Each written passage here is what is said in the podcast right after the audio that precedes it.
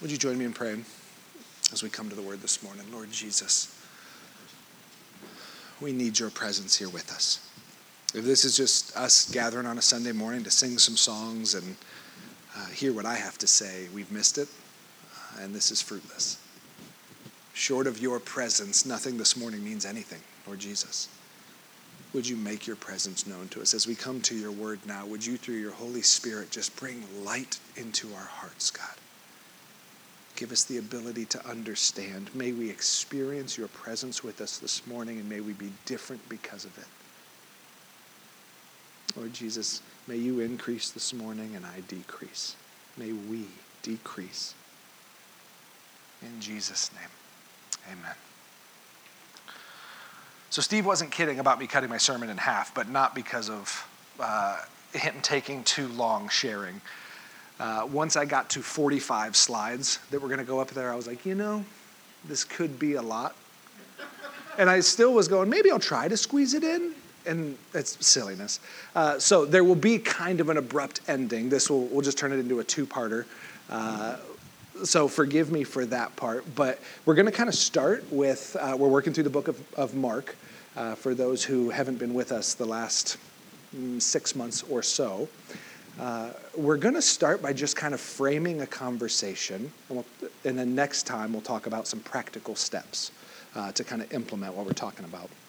So first, let me back up because it's been a couple weeks uh, since we've uh, spoke about what Jesus was doing here in the book of Mark. Uh, the last time that I was up here and spoke about Mark, we had Jesus doing two of the most un-Jesus like things that he does. Two of the things that if you just grew up in Sunday school and heard all the stories, like these don't seem to fit with a lot of the, the Jesus things. This man of peace walking around blessing everyone, laying hands on children, healing the sick. There's two stories that are kind of anomalies, and Mark puts both of them together. That's the, the cursing of the fig tree and the cleansing of the temple. We looked at these a few weeks back because they leave you scratching your head. They just seem so out of character for Jesus. So we found Jesus, we, we started reading uh, on the first day of his last week of ministry leading up to the cross. Nowadays we call it Holy Week. And it starts with the triumphal entry. Jesus heading into Jerusalem, and there's a parade. They're cutting palm branches and laying them in front of him, putting their, their coats down so that he, even his donkey doesn't touch dirt. And they're, they're crying out, Hosanna, Hosanna, blessed be the one who comes in the name of the Lord. And there's this parade that breaks out on Sunday. And so his disciples are walking around Jerusalem with him, and everyone's hailing him. And probably, like nowadays, they'd be buying him drinks and food and whatever else. They're, they're celebrating him. And this is Sunday. Monday morning comes, and the disciples have to be going, What's coming today? If yesterday was a parade, what's going to happen today? How do you top that? And so they start heading into Jerusalem. And along the path outside of the city walls, Jesus veers off the path. He takes a detour, and they see him walking up to this, this one fig tree standing alone. All the other ones are still kind of dead looking. This one has leaves all over it. And they see Jesus heading for it, and hey, we didn't get much breakfast. Maybe he's hungry, whatever it is. They follow him up to it, and they simply see Jesus look at the tree and say, May no one ever eat fruit from you again. He curses this tree without any explanation and turns and heads into the city. And we go, well, that was kind of un Jesus like. And then we see Jesus head into the city and he marches straight into the temple. And there is this uh, hustle and bustle happening in the temple. This is the busiest week on the temple calendar.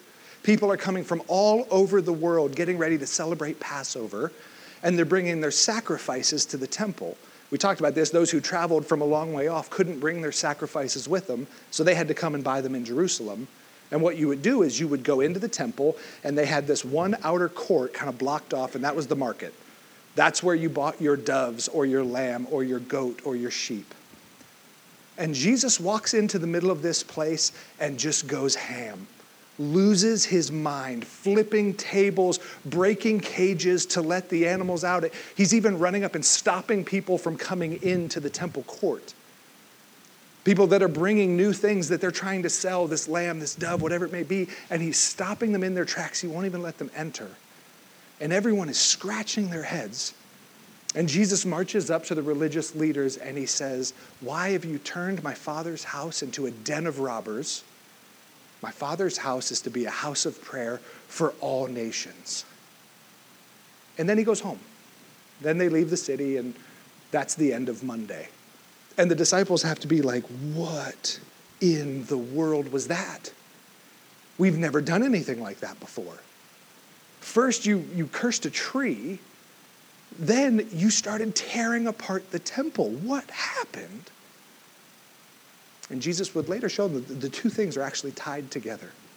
We looked at this two times before. I don't need to preach the whole message again. But Jesus walked up to that tree, the tree full of leaves, but empty of fruit, and he cursed it because that tree was promising life. Those leaves were proclaiming, I have what you need, come get figs. Jesus wanted something to eat, and this tree, by those leaves, had a big sign that said, Come and get it here. But when he walked up, it was empty promises. There was no fruit. And so Jesus curses it. Then he walks into the temple and he kind of proclaims the same thing. You are full of leaves. You are full of promises. This was the Passover. This was the big one. Jews would have told everyone they knew where they were going. We're going to Jerusalem to celebrate what God has done. And Jesus said, You're all promise, no fruit. You're actually robbing one another in here. They had hiked up all of the prices because they knew people were coming in. They were actually keeping the poor from being able to worship. And the place that they had set up as their market was actually the place that all the Gentiles, everyone non Jewish, was supposed to come and worship. This was supposed to be, as Jesus said, a house of prayer for all nations, and they had made it impossible for the nations to come. And Jesus said, You're just like that tree, full of leaves, no fruit. And they would be cursed for it. And the challenge remains the same for us, for those of us that even follow Jesus today. The reason that Peter, through Mark, put that story in there is a warning to those that follow Jesus and go, Where's your fruit? You can talk the talk, but show me the fruit. Where is your love for people? Where is your inviting the nations to come and worship God? It's a warning for us be careful that our lives are not all leaves and no fruit. Okay, so that's kind of a recap. Does that make sense? You guys remember back to last time? Enough? Okay. Because here we pick up the following morning. This is now Tuesday morning. Sunday was great, Monday was super weird. Now it's Tuesday, and the disciples have to be like, man, I don't even know. Like, I, what is going to happen today? And so it starts like this Early in the morning, as they were passing by, they saw the fig tree withered from the roots up. Then Peter remembered and said to him, Rabbi, look, the fig tree you cursed is withered. In one day, this entire tree died from the roots up. This didn't happen. There was no disease that killed that quickly, and it's not like someone came in the middle of the night and chopped it down. It withered. It was a, a, Jesus cursed it, and there's this kind of negative miracle. This supernatural thing happened to kill the fig tree, and his disciples are astonished. Jesus, you simply spoke to it, and now it's dead. In Matthew's account, they actually ask the question how can this be? How did you Jesus, you just spoke words and this happened. How? And here's Jesus' response Jesus replied to them Have faith in God. I assure you, if anyone says to this mountain, Be lifted up and thrown into the sea, and does not doubt in his heart, but believes that what he says will happen, it will be done for him.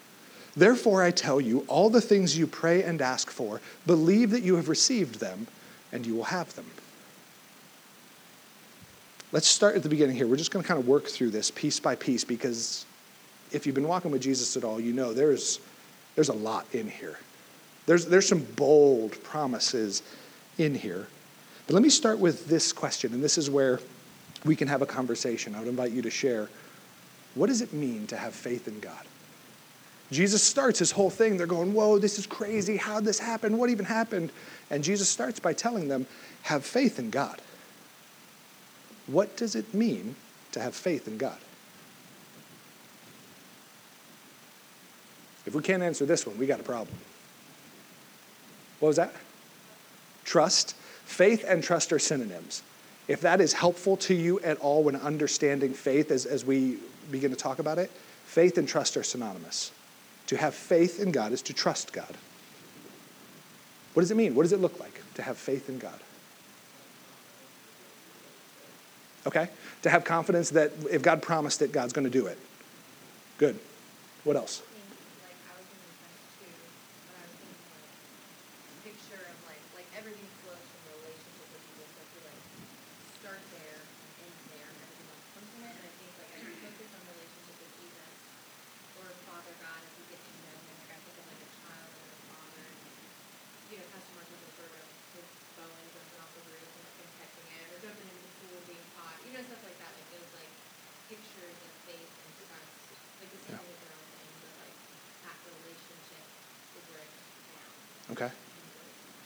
So, uh, two parts to that. First, faith in God looks like like what you guys have said, trust, confidence that God will do what he said because as Jesus told us, he's your father.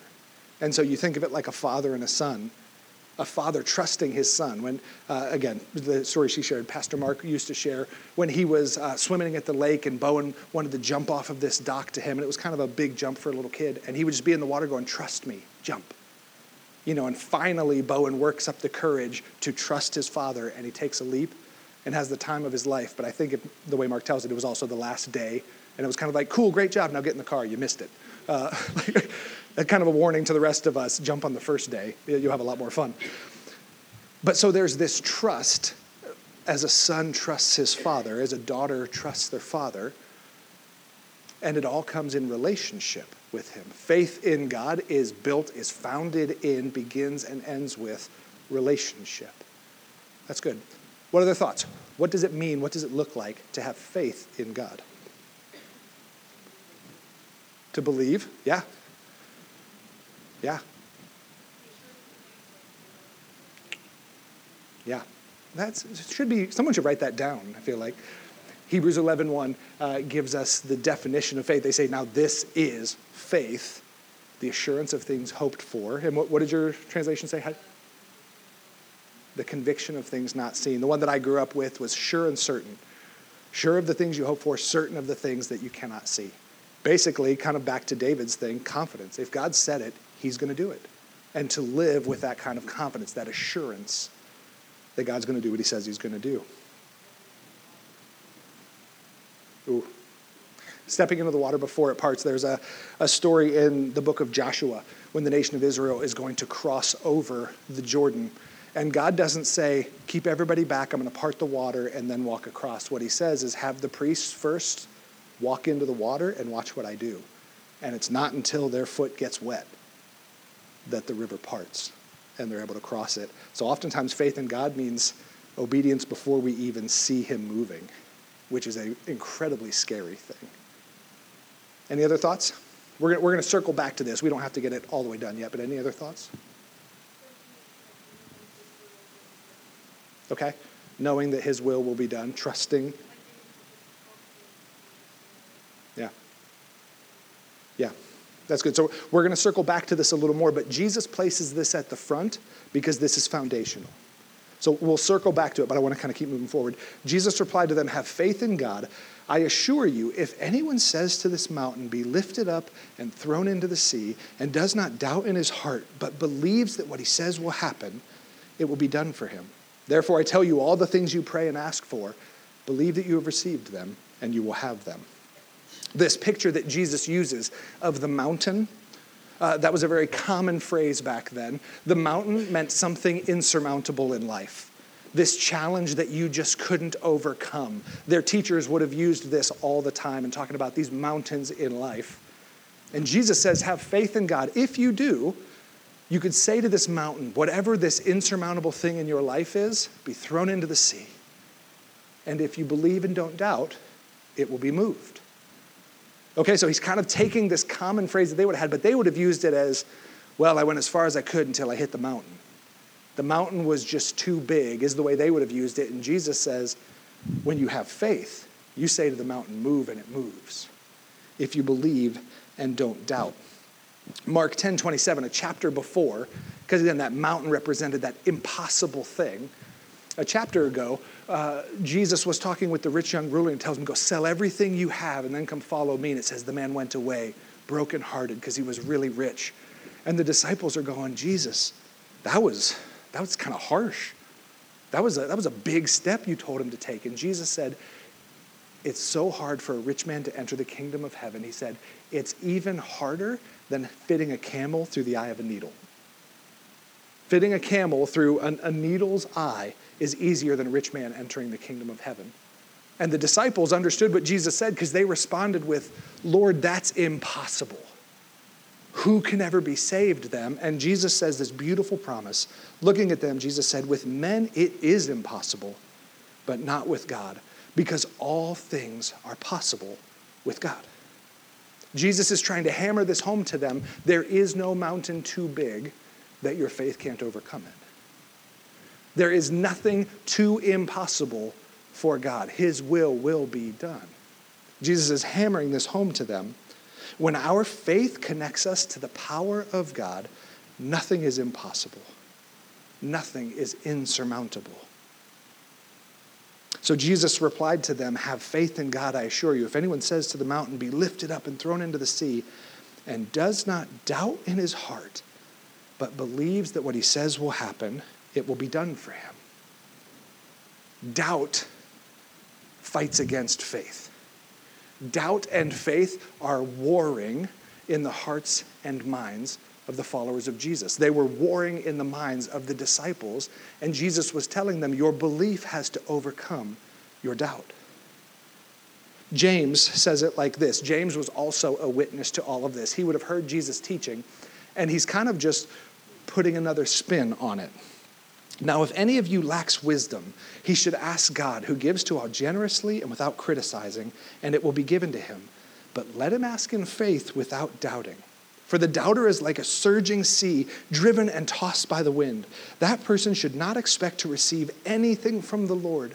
An indecisive man is unstable in all his ways. Doubt short circuits our connection to the power of the kingdom. An indecisive man is unstable. That person should not expect to receive anything. Doubt breaks that connection, the connection of faith that connects us to the power of God. Doubt in what, though? That is a very important question, one that we're going to put a pin in and we're going to come back to. But doubt breaks the connection. And then Jesus makes this probably the boldest claim in all of this passage. Therefore, I tell you, all the things you pray and ask for, I believe, or excuse me, believe that you have received them and you will have them. So again, let's talk. Is Jesus saying that if we believe hard enough, if we have enough faith, that God must give us what we want? Is that what he's saying? I mean, because just at a, at a glance, reading it at a glance, therefore I tell you, all the things you pray and ask for, believe that you have received them and you will have them. If you believe hard enough, if you have enough faith, God has to give them to you. Is that, is that what he's saying? I hear a solitary no ringing out there. If not, then what's he mean?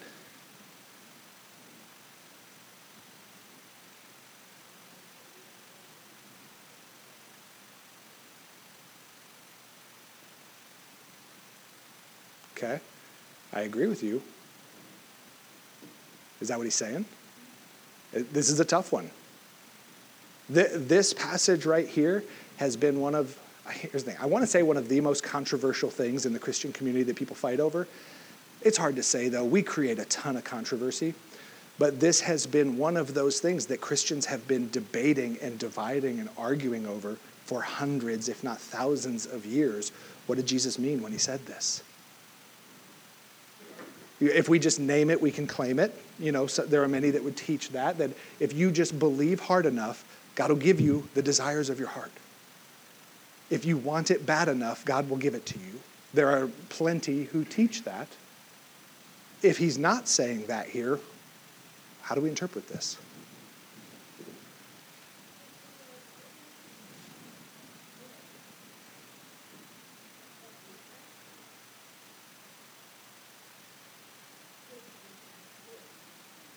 Okay? So it's about his will and what he wants more than it is just about our will and what we want. Is that a fair way to, or do you have more? I love the decisiveness. Thank you, Miss Kitty. This is, it's a tough one. Go ahead.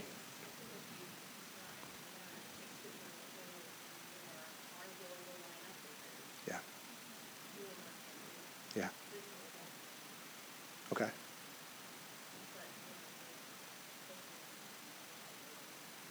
Okay. So the more that we strive to follow Jesus, to have faith in him, as we talked about, the more that what we want will line up with what he wants, is kind of what she's saying. He is very much not a genie in a lamp. Amen.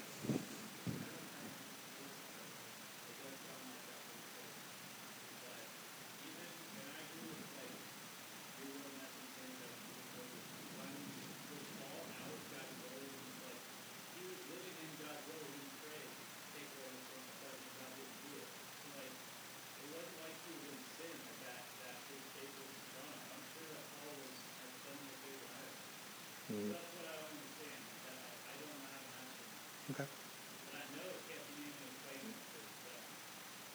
Right.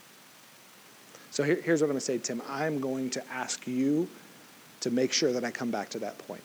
Uh, if I get to the end of this message and I start praying and I haven't touched on that yet, yell something out.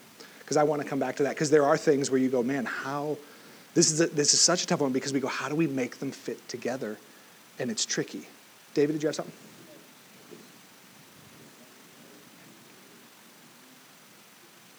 Okay.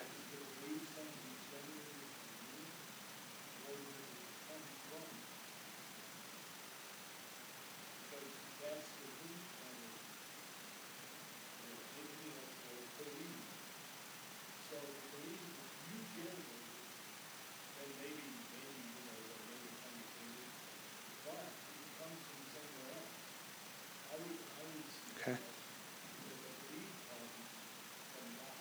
Okay.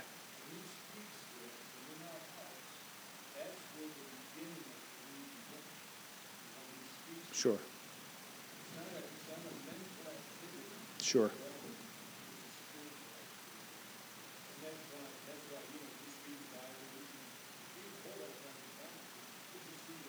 Yeah. Right.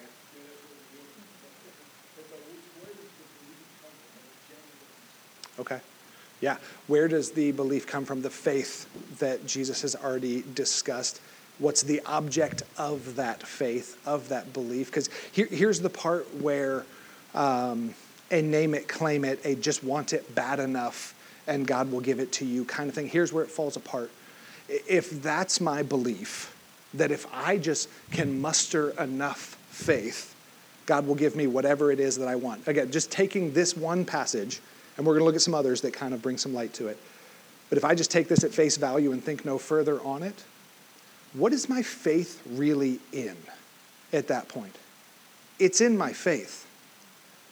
If I can get enough faith, God has to do what I want. My faith is in my faith. I got to just muster up more. I got to just get more. I got to want it more. And if I can get enough of that, there's kind of this scale that tips. Now God has to do what I want. He's the genie in the lamp at that point. My faith is actually in my own faith which is certainly not what Scripture teaches. Matthew 17 20, Jesus talking about uh, this idea of faith, and he's, he's actually talking to his disciples who weren't able to do something. They weren't able to cast out uh, this demon. They were going, Jesus, why? And he's telling them it's not an amount of faith. Truly, I tell you, if you have faith as small as a mustard seed, you can say to this mountain, Move from here to there, and it will move. Nothing will be impossible for you. It's not an amount of faith. You just needed more. It's an object of faith. What is your faith in? Back to where Jesus started, he replied to them, Have faith in God. It is about the object of your faith, not how much of it you can muster up. So Jesus replied to them, Have faith in God. I assure you, if anyone says to this mountain, Be lifted up and thrown into the sea, and does not doubt in his heart, but believes what he says will happen, it will be done for him. Therefore, I tell you, all the things you pray and ask for, believe that you have received them, and you will have them. What we're going to practice right now is something that's uh, an incredibly important practice when it comes to understanding God's word, and that's this we always read Scripture in light of Scripture. If there's something in Scripture that doesn't make sense, doesn't seem to jive, doesn't match up, we don't just make up something to believe, nor do we just cross it out and go confusing, I guess I don't need to worry about it we read other scriptures that shed light on that. So, we're going to look at some other scriptures right now that talk about this idea of praying and receiving from the Father, that talk about praying in faith and see what kind of light they shed on this. Because, again, just reading Matthew 11 24 by itself, you come to a conclusion that you go, that doesn't fit everything else that I know. How do I begin to understand it? Let's look at other scripture passages that shed light. Starting in John 14, 12 to 14. Again, John was there too. John heard all of this, saw all of this. And here's what John has to say Very truly, I tell you, uh, this is again Jesus speaking, whoever believes in me will do the works that I have been doing. Jesus is talking about the miraculous things that he's been doing. And he goes, Those who follow me, who believe in me, you're going to be able to do these things as well, which is already crazy and they will even do greater things than these. I'm pausing for effect. To do greater things than Jesus seems insane. It actually seems a little blasphemous, except it's Jesus saying it. They will do even greater things than these because I am going to the Father, and I will do whatever you ask in my name so that the Father may be glorified in the Son. You may ask me for anything in my name, and I will do it. They sound really similar, right? But there's one little addition, one little clarifying addition that John makes. What is it? Say it loud. Okay, he's saying, You will glorify the Father when you ask in my name. Okay, so John is adding a little clarifying piece. Math, or excuse me, Mark just recorded it as anything you ask, the Father will do. We've talked about this before. Peter was a pretty blunt guy, just given the facts and moving on. And so we look at John, who gives kind of a more detailed account. And he has Jesus saying, Anything you ask in my name. Someone's name back then, every name had meaning. And someone's name was kind of the essence of who they are. It's why in uh, the Old Testament, to even know the name of God was this incredibly intimate thing. They were so careful about when they would even speak God's name. There was, there was a certain name for God, Yahweh, that they wouldn't even speak because to even utter his name was so holy. It, it, it put you in such close proximity to him that they were like, we can't, no human can be at that level. Like, that's just, it's too far. And Jesus says, when you pray, and pray in my name, it has this idea of alignment. When you and I are so close together, when we are so aligned that you pray in my name, you'll receive what you ask for. What we've done is we've turned pray in my name into we add in Jesus' name, amen, to the end of all of our prayers, as if by rubber stamping it with that, now God has to do what we want. Now our prayers are powerful and effective. That's just man made. You guys know you can end a prayer without saying in Jesus' name, amen, right? And it still can be powerful. You can pray really weak, even unbiblical prayers, say in Jesus' name, and they're not going anywhere. We made that up. When Jesus says prayers in my name, he's saying if you align yourself with me, you will see my Father move. He's almost like he's saying this when you ask my Father and you and I are in alignment, you can have confidence that my Father will move in power. Power in prayer comes through alignment with Him. interesting study sometime. Look at some of the prayers of Jesus. And you'll find sometimes he spends all day and all night in prayer, and other times barely a thing. Like two that I'll give you an example of real quick. When Jesus raised Lazarus from the dead, how long did he spend praying beforehand? Anybody know? When Jesus raised a dead person to life, dead in the tomb for three days, brought life back to him, called him out. Here was Jesus' prayer. I'm paraphrasing. Lord, I'm only praying so that they know that it's you that's doing this. Lazarus, come forth. That's it. And a dead man is raised. When Jesus is going to the cross, how long does he spend in prayer? Hours, all night until the betrayer comes to get him. Because what's his prayer? Lord, if there is any other way, if there's a plan B, let's do that. If there's any other way, let this cup pass from me. When it came to Lazarus, Jesus was going, Lord, you and me are on the same page, let's do it. That was his prayer. When it came to going to the cross, he spent hours, even to the point of sweating blood, because he's going, Father, we're not on the same page, and I will remain here until we are. Not my will, but yours be done. And it said that he kept praying the same thing again and again because he was going, Lord, until you and I are in alignment, I'm missing out on your power, and I can't do this without you. So he went back a second time, a third time. If there's any other way, but not my will, but yours be done. Father, bring me into alignment with you. Is this making sense, church? Two of you. Okay, good. Power in prayer comes through alignment with him.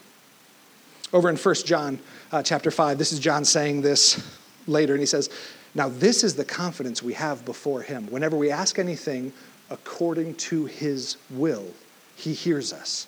And if we know that he hears what we ask, we know that we have what we have asked him for. So now, again, John is kind of refining it a little more and bringing it home closer. When we ask anything according to his will. Remember Jesus' prayer, not my will, but yours be done?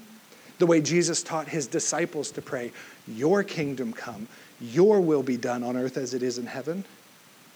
Jesus is, er, yeah, John here is tying this together for us and saying that, again, this alignment thing. If we're going to see power in prayer, if we're going to be able to pray in faith, in confidence, there has to be some sense of, I know that I'm praying according to the will of God. I know that my confidence isn't that I wanted it bad enough or that I asked in the right way. My confidence is that what God wills, God will do. And I'm praying in alignment with His will. Power in prayer comes through alignment with Him. Alignment with Him comes through knowing His will. And if you're a good student at all, you're now asking the question how do we know His will? It seems like a big thing to know the will of God, to understand the will of someone, where uh, Isaiah the prophet says that as far as the heavens are above the earth, he is, he is above us. His ways are above our ways, his thoughts are above our thoughts. And go, and I'm supposed to know what he wants? I'm supposed to understand his will? It seems so far out there. But John is putting it in those clear terms. When you pray according to his will, have confidence that you'll have what we or what you asked for. Paul says this Do not conform to the pattern of this world, but be transformed by the renewing of your mind. Then you will be able to test and approve what God's will is, his good, pleasing, and perfect will. So if you asked Paul, Can you know the will of Almighty God? Paul would have said, Yeah. Renew your mind. Refuse to conform to the patterns of this world. Renew your mind, and you will be able to test and approve what God's will is.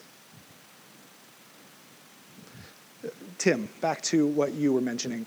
Uh, we have in 2 Corinthians chapter 12 where Paul says, I have this thorn in the flesh, and I've prayed three times that God would take it away, and essentially God said no. And we go, Paul said you could understand God's will. Maybe you can't, or maybe he just, did he just miss that one? Whatever it is. It's really important to test and approve what God's will is. Here's, here's my take on things. We have about a three sentence uh, chunk in Scripture where Paul describes this, and so this is me kind of reading into that. Paul has this thorn in the flesh. Some people think that it, his eyes were bad. He makes a mention in some other letter about, you can see this is my own handwriting. I got bad eyes and I'm writing real big. You know, and so some people think, okay, his eyes were bad. Maybe he had a limp. We, we don't know. But he had some kind of physical affliction. And this was Paul who would, would use a handkerchief and people would grab it and mail it to a sick friend, and the, the friend that would touch the handkerchief was healed. Like legitimately crazy stuff happening. And Paul's like, oh, well, my eyes, my back, whatever this thing may be, I'll just pray and ask God to take it away, and maybe it'll be healed. He says, I prayed three times, and the Lord said no. I prayed three times and found out that it wasn't according to God's will. And does Paul go, so then I just shrug my shoulders and walk away? What was Paul's response to this? What did he actually receive from the Lord? Anybody remember? Grace. Paul found out the will of God by praying, by bringing himself into alignment and going, Lord, is it your will to take this from me? I, I, would love to be able to see, think of the ministry I'd be able to do. Will you touch my body? He brought this to it three times, kind of like Jesus in the garden three times. If there's a plan B, let's do it, but not my will, but yours. Assuming Paul had that similar posture of going, God, here's what I really, really want to be able to see, but not my will, but yours be done. And after the third time, Paul tells us God told me his will. My will is not to heal you. My will is that my strength would be made perfect in your weakness. My grace is sufficient for you. So, what was the will of God for Paul?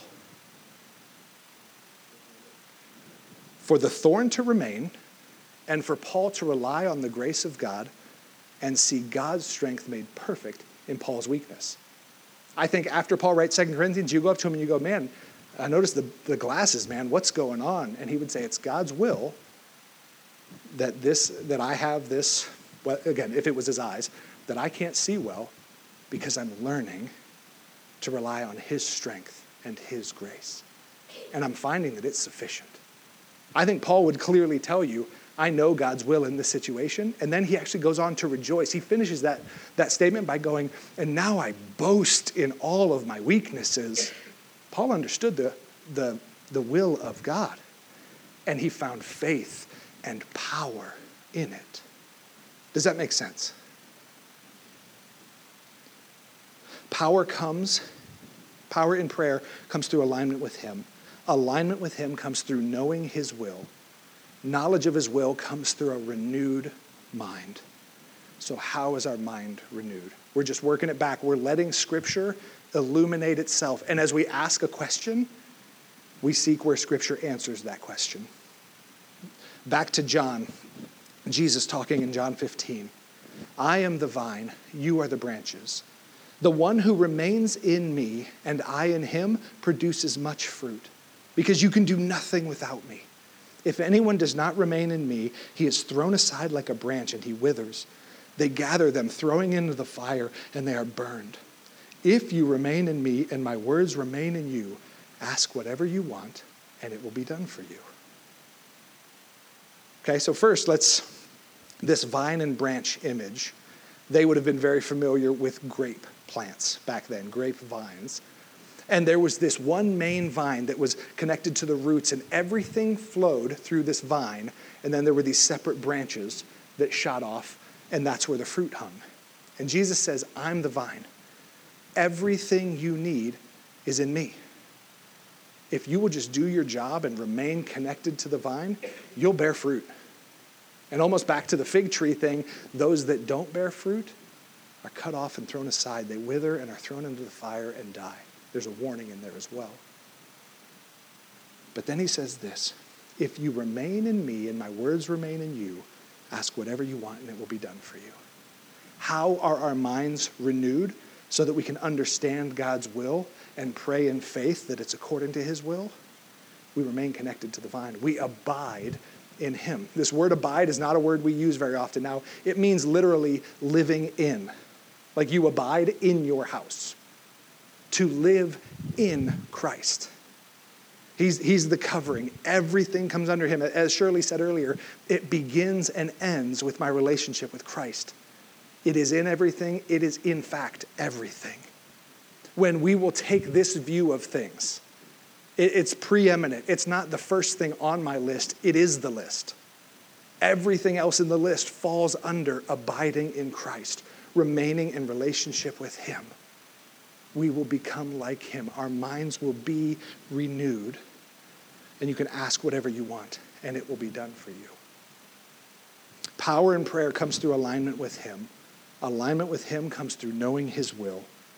Knowledge of His will comes through a renewed mind, and renewal comes through abiding relationship. When we learn to abide in Him, we will become like Him. We will see as He sees, we will pray as He prays, and we will do as He does. And if I can quote Jesus here, we'll do even greater things than He did, which seems so far out of the realm of possibilities, it would be a miracle. Amen. Power flows through our connection to the Father through faith. Think of where Jesus started with all of this back at the beginning. Jesus replied to them, Have faith in God. Walk closely with Him, abide in Him, and your mind will be renewed. You will understand the will of God, and you will have confidence when you pray accordingly. Then, whatever you ask, have confidence, because you can know my Father will give it to you if you believe and don't doubt. So this would be the most natural place to stop, but I have to go one step further. It's going to be a little clunky ending. But I said that we would come back to doubt. Because Jesus said, if you believe and not doubt, and I said, doubt what? Because this is an important thing. So I'm going to just give you this one thing, and then we'll pick up the rest the next time. There are certain things that can short circuit our connection, they, they short circuit our faith. They move us out of abiding relationship with Him the abiding relationship necessary to experience kingdom power. And we're going to look at more of a list next time, but I have to touch on the first one here doubt. We asked earlier, Jesus said very clearly, if you doubt, basically, don't expect anything. He said through James. He said himself, like, if you believe without doubting, know that you'll receive what you ask for. Doubt short circuits faith it moves us out of that abiding relationship. But it's a really important question. Doubt in what? I don't think it's doubt in the fact of like, I told God I want a car. Is he really going to give it to me? I, I ask God, maybe Paul would say, I ask God to heal this thorn in my flesh. I don't know if he's going to do it or not. I don't think that's the kind of doubt that sweeps the legs out from under. I think there's something more important. Back to James 1 5 through 8. We, we looked at this earlier. Now, if any of you lacks wisdom, he should ask God, who gives to all generously and without criticizing, and it will be given to him. But let him ask in faith without doubting, for the doubter is like a surging sea, driven and tossed by the wind. That person should not expect to receive anything from the Lord. An indecisive man is unstable in all his ways. Okay, but doubt what, James? I don't think it's doubting the wisdom that God may give when God speaks, certainly in the beginning, you're going to have this feeling of, okay, I think that was him, but I don't know for sure, but I think it was. That's when faith comes in and you go, okay, I'm going to choose to trust him.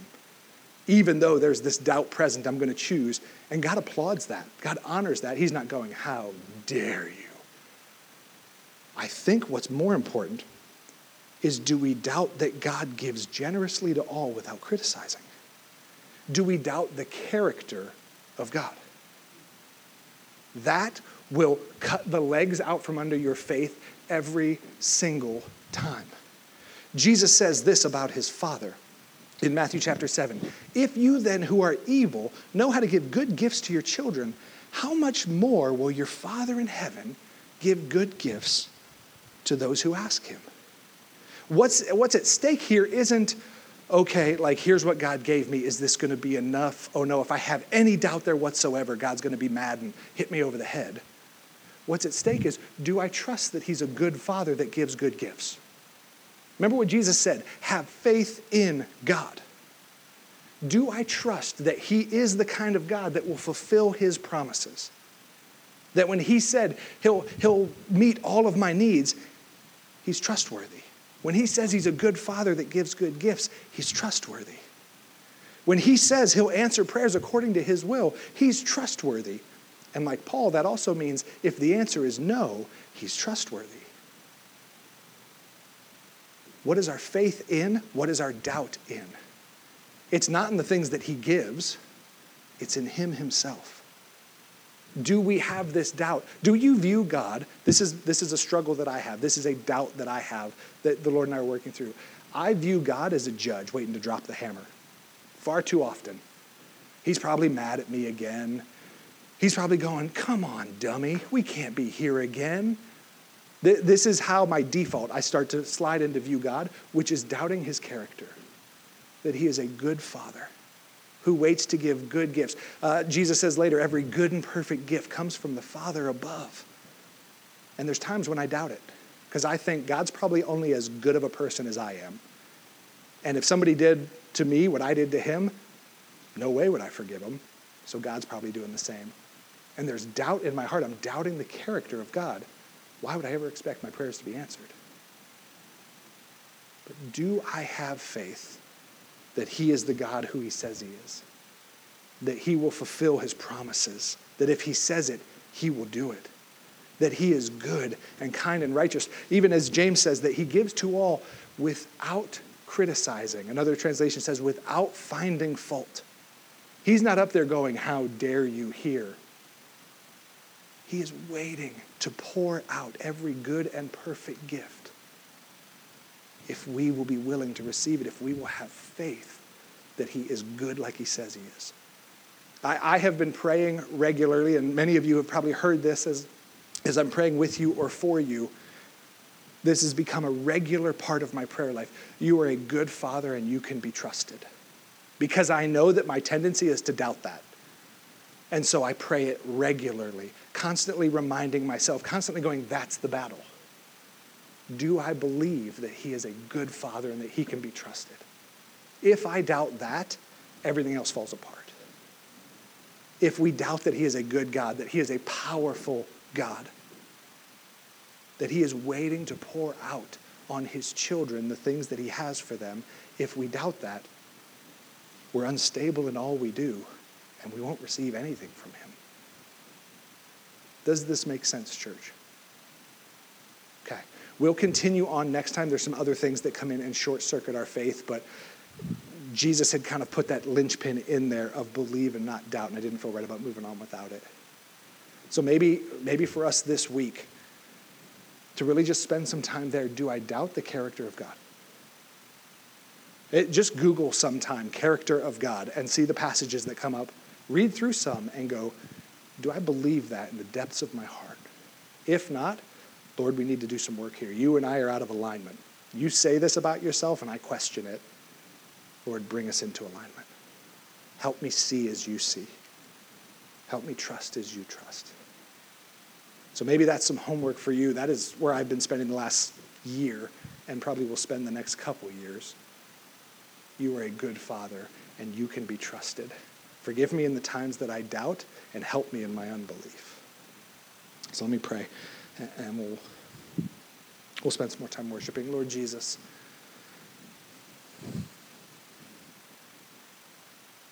I believe you want far more for us than we currently see. It probably will not look like we think it should look. It may not feel how we think it should feel. But you're a good father and you can be trusted. It will be exactly what we need. I hear things like, You will do what I did and you will do even greater things. And that seems so far out of my grasp, probably because my faith is in myself. Lord, would you teach us this week to take just baby steps of faith, to trusting what you, what you promise in your word just this much more than we did last week? That we would spend time just asking, seeking your face, saying, God, show me the Father. Let me see him as faithful. Show me the ways that you have already worked. Build my faith. I, I, think of the father who brings his son to Jesus and says, I believe, but help me in my unbelief. And Jesus, you don't rebuke him, you meet him where he's at.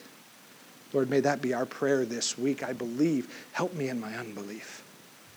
May we see the power of the kingdom at work in our midst through our faith in a good Father who can be trusted. Move as only you can, I pray. In Jesus' name, amen.